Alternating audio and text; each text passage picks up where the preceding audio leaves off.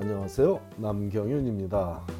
미국에서 의대 보내기. 오늘은 그 656번째 시간으로 원하는 매칭 결과들을 얻으려면 어떤 의대 생활을 해야 하는지에 대해 알아보겠습니다. 지난주에 언급한 대로 3월 18일 동부 시간으로 정오에 올 의대 졸업생들이 어떤 병원에서 레지던트 수련을 받게 될지에 대한 매칭 결과가 발표됐죠. 팬데믹 기간에는 이 축제 시간조차 온라인상에서 이루어졌지만 올해는 그나마 제한된 숫자의 가족이라도 참석한 가운데 함께 기쁨을 나눌 수 있어서 다행이었습니다.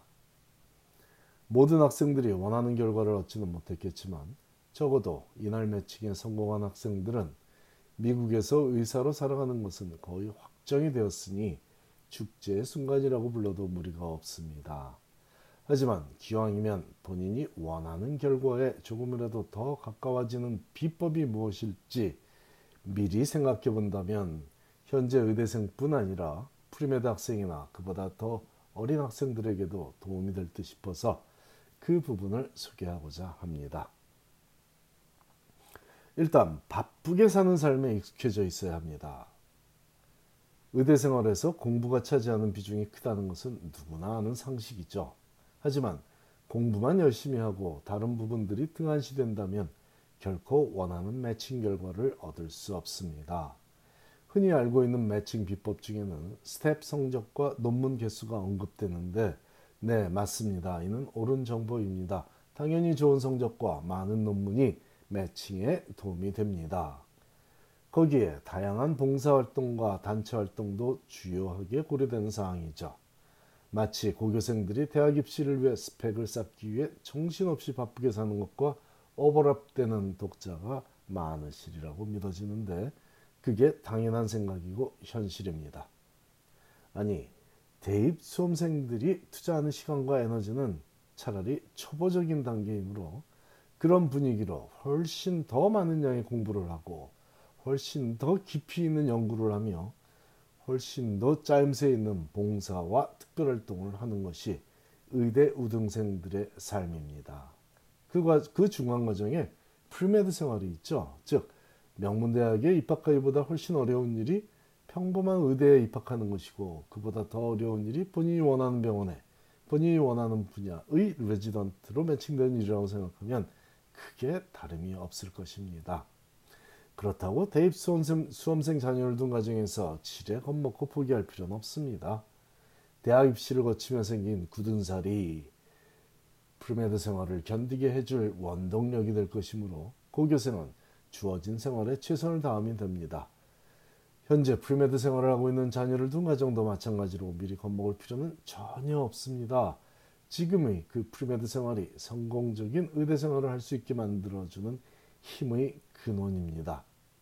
아, 제가 굳은 살이다 힘이다 라고 표현하는 것은 공부하는 방식을 깨치우는 현실적인 것과 힘든 시간을 이겨내는 정신력, 이 모든 것을 통칭적으로, 상징적으로 표현하고 있습니다. 어쨌든 그러므로 열심히 고교 생활을 한 학생들이 명문대학에 더 많이 진학하는 것이고 명문대학에서 열심히 premed 생활을 한 학생들이 더 많이 명문의대에 진학하는 것이며 이와 마찬가지로 명문의대에서 남들보다 더 열심히 의대 생활을 한 학생들이 원하는 병원의 희망 전공 분야에 매칭이 되는 것입니다. premed 생활을 어떻게 해야 잘하는 것인지는 학생마다 천차만별로 다를 수 있으므로 우리 한인 사회는 상식처럼 되어버린 성공적인 대학 입시에 대해 들여다보겠습니다. 학교 성적이 중요하고 SAT나 ACT 같은 외부 시험도 중요하죠.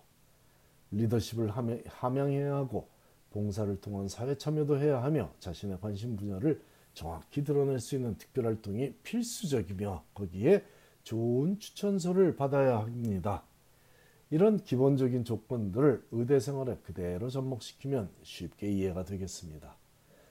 상위 15%에 드는 의대 성적에 상위 15%에 드는 의사 면허 시험 성적은 기본적인 조건이며 거기에 자신의 전공할 분야의, 분야에서의 연구 경험을 담은 논문이 몇 편이냐는 점과 자신이 추구하는 삶의 방식이 드러나는 특별활동과 대학 시절의 전공이 효율적으로 활용, 활용되었느냐는 사실까지 염두에 두며 의대 생활 중에 얼마나 활발하게 의대 내외에서 다양한 리더십을 보여주고 있냐는 점과 동시에 그런 의대 생활을 지켜보던 의대 교수들이 멘토들이 그 학생을 얼마나 대단하게 평가하는 추천서를 적어주게 되냐는 점이 매칭에 영향을 주는 요소들입니다. 수술을 하는 분야의 전문의가 되고자 하는 의대생이라면 논문 숫자나 스텝 성적이 상위 15%도 부족할 수도 있으니 그거 역시도 분야에 따라 조금씩은 차이가 있으니 더욱 바쁘고 효율적인 의대 생활을 해야만 합니다. 그러기 위해서는 다른 의대생들과 같은 시간을 공부해도 더 잘 이해할 수 있는 독해력이 기본적으로 갖춰져야 합니다. 암기력은 타고난 성향의 가능성이 조금 더 높지만 독해력은 독서량에 따라 증진될 수 있는 능력이므로 의대에 진학하기 이전에 극대화시켜야 하겠는데 가장 좋은 방법은 어려서부터 책과 가깝게 지내는 것이죠. 어려서 그러지 못했다면 고교 시절이나 대학 시절에 부족한 독해력을 증진시켜야만 원하는 병원에서 수련받을 확률을 높일 수 있고 premed 생활이든 의대 생활을 남들보다 바쁘게 하며 효율성을 높일 수 있습니다. 지난주에 Johns Hopkins 병원에 수술을 하는 분야에 매칭된 한 학생의 resume에는 CV에는 의대 생활 중에 참여했던 특별활동이 약 40여 가지가 망라되어 있습니다. 그것들과는 별도로 발표된 논문은 20여 편 수준이라 특별히 논문 발표가 뛰어난 결과는 아니지만 그 학생이 특히 많이 시간을 할애한 부분은 코로나 사태에 어떻게 하면 의료진과 환자들의 안전을 증진시킬 수 있는지에 대한 노력이었고 그 과정에서 특허도 출원하게 되고 예방이나 백신에 대한 홍보 활동도 포함되어 있으며 무료 진료소 봉사 free clinic이라고 하죠.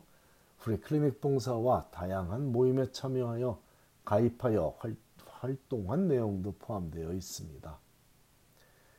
의대 지원서에 최대한 적을 수 있는 모든 분야의 활동 경력이 15가지인데 10가지 남짓의 활동 경력으로도 의대 진학에 성공하는 학생들도 있는 것에 비하면 이 학생의 의대 생활은 정말 많이 바빴다는 것을 알 수 있습니다. 그 와중에 취미 활동도 꾸준히 하며 지냈으니 주변의 멘토들도 대단히 칭찬하는 추천서를 적어줬고 이런 학생의 지원서를 받아보는 병원에서는 어떤 임무를 맡겨도 완수할 수 있을 것이라는 믿음이 들 것인데 그것이 바로 성공적인 매칭의 공공연한 비밀입니다. 좋은 성적을 유지하며 남다른 성취를 하려면 뛰어난 독해력이 받쳐주는 왕성한 탐구심을 갖춰야 하겠습니다. 감사합니다.